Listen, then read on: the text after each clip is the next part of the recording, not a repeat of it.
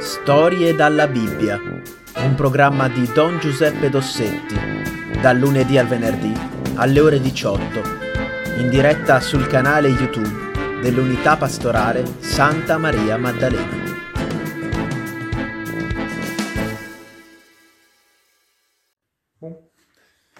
Buongiorno cari ragazzi, riprendiamo le nostre storie della Bibbia e questa volta rimaniamo sempre prima di Gesù.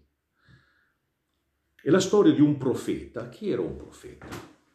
Allora dobbiamo fermarci un attimo prima di parlare del nostro profeta che si chiama Isaia. Chi erano i profeti? I profeti erano persone alle quali Dio parlava per mandare un messaggio al suo popolo. Normalmente eh, questo messaggio era un messaggio che voleva correggere qualcosa che non andava nel popolo, il popolo di Israele, perché, come dice la Bibbia, era un popolo dalla testa dura. Probabilmente la testa dura ce l'abbiamo anche noi. E allora il messaggio del profeta Isaia è utile anche a noi ed è un messaggio particolarmente adatto per chi si sta preparando al Natale. Vedremo. Però prima facciamo un po' di storia. Dove ci troviamo? Ci troviamo a Gerusalemme, la capitale del regno di Giuda, circa verso l'anno 740-730 a.C., quindi tantissimo tempo fa. Così era successo eh, in, quel, eh, in, quel regno? Era successo che dopo il glorioso regno di Davide, il fondatore della monarchia eh, israelita, il regno si era diviso. Davide e Salomone erano riusciti a avere insieme le dodici tribù, poi a un certo punto, morto Salomone, eh, il regno si era diviso in due parti. Il regno del nord, o regno di Samaria, dalla, dal nome della capitale, e il regno del sud, con capitale Gerusalemme. Il regno del nord era il più forte, il regno di Giuda, insomma, faceva quello che poteva. Questi due regni fra di loro non andavano d'accordo, anche se avevano lo stesso Dio, eh, il, la stessa storia, però, come capita talvolta tra fratelli, litigavano in maniera molto violenta. Ci sono state diverse guerre.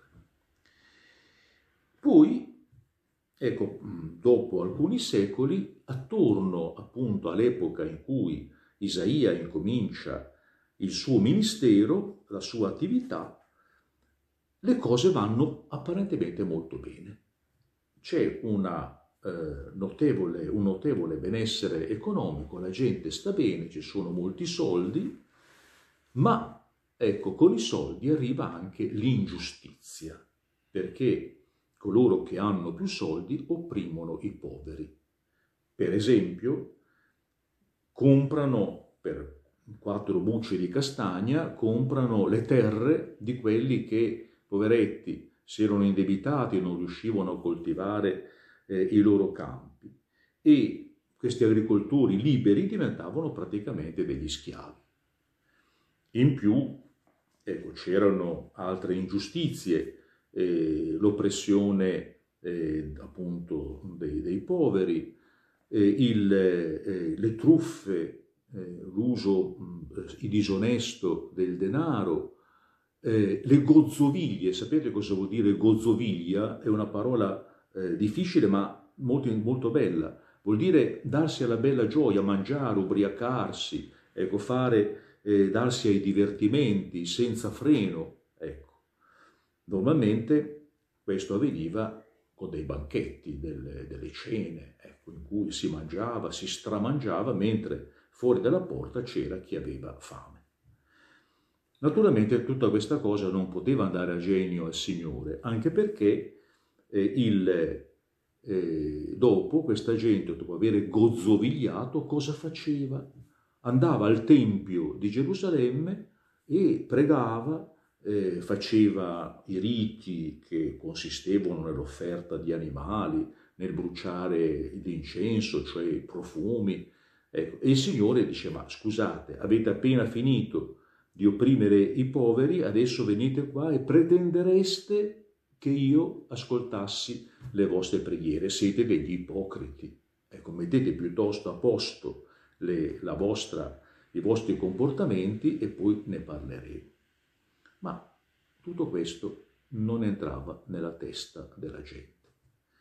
E allora, proprio in questo periodo, viene chiamato Isaia. Il Signore chiama questo uomo, probabilmente giovane, e eh, gli, appare in, gli appare in visione. Una visione che è descritta dallo stesso Isaia impressionante. È la visione della corte celeste, ecco, della, della sala del trono di Dio. Dio viene rappresentato come un re.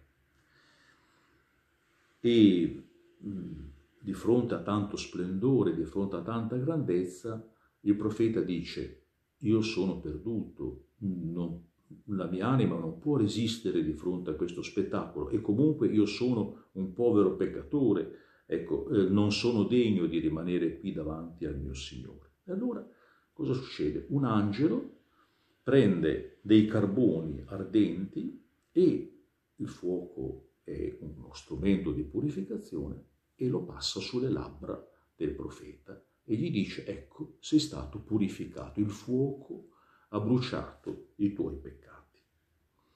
E allora quando il profeta è stato purificato può ascoltare la parola del Signore. Cosa dice il Signore? Dice, scusate che ve lo voglio leggere, dice,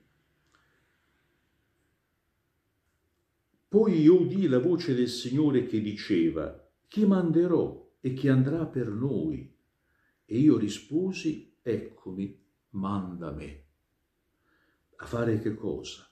Ecco, ad ascoltare, a questo, ad a annunciare a questo popolo duro di orecchi, ecco, annunciare il castigo e comunque la possibilità della guarigione. C'è una frase bellissima del profeta che dice a un certo punto, parte del suo messaggio, dice se i tuoi peccati fossero rossi come lo scarlatto, diventeranno bianchi come la lana. Ecco, quindi il, eh, è, un, è, un, annuncio certamente di eh, castigo se il popolo non si convertirà, ma è anche un annuncio di pace. Ecco, io voglio, vi mando questo, il profeta perché vi convertiate, perché vi rendiate conto di quello che state facendo e io possa farvi del bene. E allora Isaia comincia il suo ministero e usa eh, delle immagini molto, molto belle ecco, adatte per, eh, per un popolo soprattutto di contadini che viveva sulla terra eh, e immagini che anche Gesù riprenderà. Famosissima è l'immagine della vigna. Cos'è la vigna? È un campo coltivato con delle piante che producono uva. Ecco, la vite che produce uva. E allora dice, io eh, il profeta parla in nome di Dio e dice io ho preparato una bella vigna per, eh, per Israele. Ecco, l'ho, l'ho, prima ho tolto tutti i sassi, il terreno della, della Palestina, di Israele, è un terreno sassoso. I sassi li ho tolti in modo che ci sia solo terra buona. Con i sassi ho fatto dei muretti per tenere sulla terra. Con altri sassi ho costruito una torre per metterci gli attrezzi e per fare la guardia nel periodo del raccolto. E poi ho piantato dell'uva buona, delle piante di uva buona. Dopo tutta questa cura, che cosa è successo? Che sono andato a raccogliere i frutti e ho trovato che cosa? Ho trovato dell'uva selvatica, della, dell'uva amara, buona a niente, che non serve né per essere mangiata né per fare vino. Come è stato possibile che io abbia piantato una vigna così scelta, così bella, così eh, appunto che mi doveva dare delle, eh, dei frutti buoni e invece si è tramutata in una vite selvatica. E allora dice la vigna del Signore è la casa di Israele, è il popolo di Israele. Ecco, io vi ho curato, vi ho, vi ho portato qui dall'Egitto, vi ho dato una terra bella e buona e voi vi avete procurato, avete, vi siete comportati in modo ingiusto, ipocrita, ecco, schiacciando i poveri e trasformando la mia casa, il mio tempio, il luogo della preghiera, in un luogo di ladri. E allora cosa farò? dice il Signore. Farò sì che la vigna venga devastata. Toglierò la siepe in modo che gli animali della foresta, i cinghiali, eccetera, ecco, possano venire e distruggere la vigna. A cosa si riferisce con questa immagine? Si riferisce alle invasioni da parte dei re confinanti. Infatti il piccolo, piccola, il piccolo Israele, eh, il piccolo regno di Giuda era circondato da vicini potenti. Appunto abbiamo visto il regno di Samaria, poi c'era il regno di Damasco un pochettino più a nord e soprattutto c'era il grande impero degli Assiri con capitale Ninive. E allora a un certo punto Damasco e Samaria si alleano per invadere il regno di Giuda e conquistarlo. E qui dice, c'è un'immagine stupenda perché Isaia è un grande poeta. Fu dunque annunziato alla casa di Davide. L'esercito di Damasco si è accampato in Samaria. Allora il suo cuore e il cuore del suo popolo si agitarono come si agitano gli alberi della foresta per il vento. Immagine bellissima, no? Ecco, cioè il, gli, alberi, che si agitano per il soffio di un vento impetuoso, ecco, assomigliano al cuore di, eh, di, delle, degli israeliti che dicono siamo perduti. Ma Isaia, questo è molto interessante, concluderemo qui il nostro incontro di oggi, Isaia potrebbe fare questo discorso. Ve la siete voluta con le vostre ingiustizie e con eh, i vostri peccati. Ve la siete voluta e adesso sarete castigati. Ma Isaia non dice questo. Questo è molto interessante, perché vedete, tante volte noi abbiamo un'immagine di Dio che è eh, un'immagine eh, diciamo, di un giudice. Allora ti comporti bene, sei premiato, ti comporti male, sei castigato. Ma Dio non è così.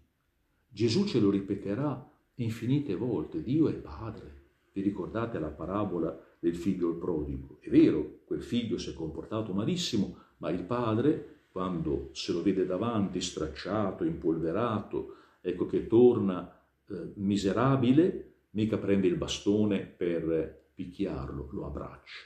Ecco, e Dio è così. Ecco, quindi Isaia non annuncia, non dice al popolo ve la siete voluta, dice un'altra cosa. E leggeremo questo, poi oggi terminiamo. Dice,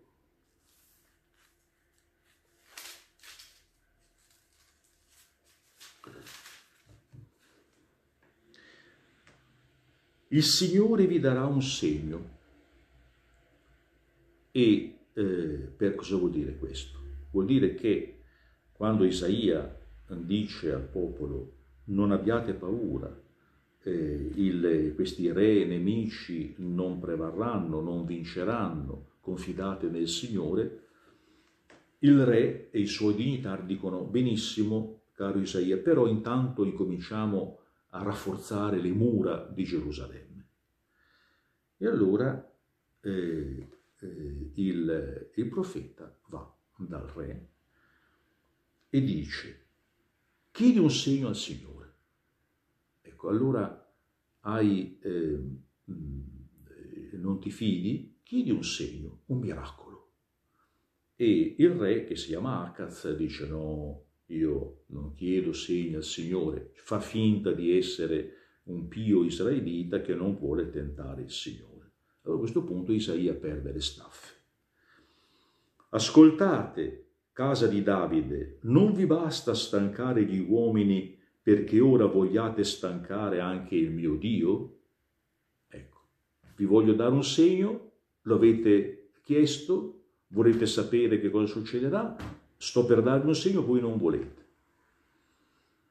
Pertanto il Signore stesso vi darà un segno. Ecco, la Vergine concepirà e partorirà un figlio che chiamerà Emanuele, che vuol dire Dio con noi.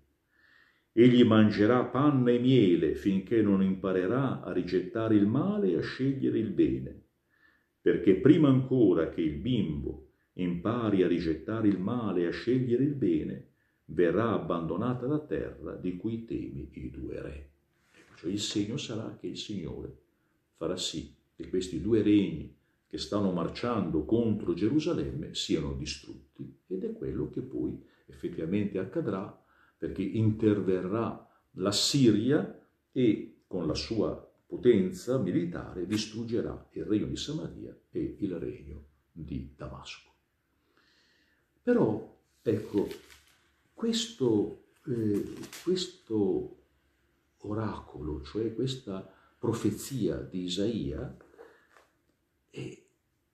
suona alle nostre orecchie in modo un po' singolare perché si parla di un bambino, si parla di un bambino figlio di una vergine che sarà chiamato Emanuele, cioè Dio con noi. Magnifico. Tutto questo ci porta al Natale. Ecco allora, vedete, il profeta ha lo sguardo lungo, sì, parla dell'oggi, ma poi guarda anche il futuro.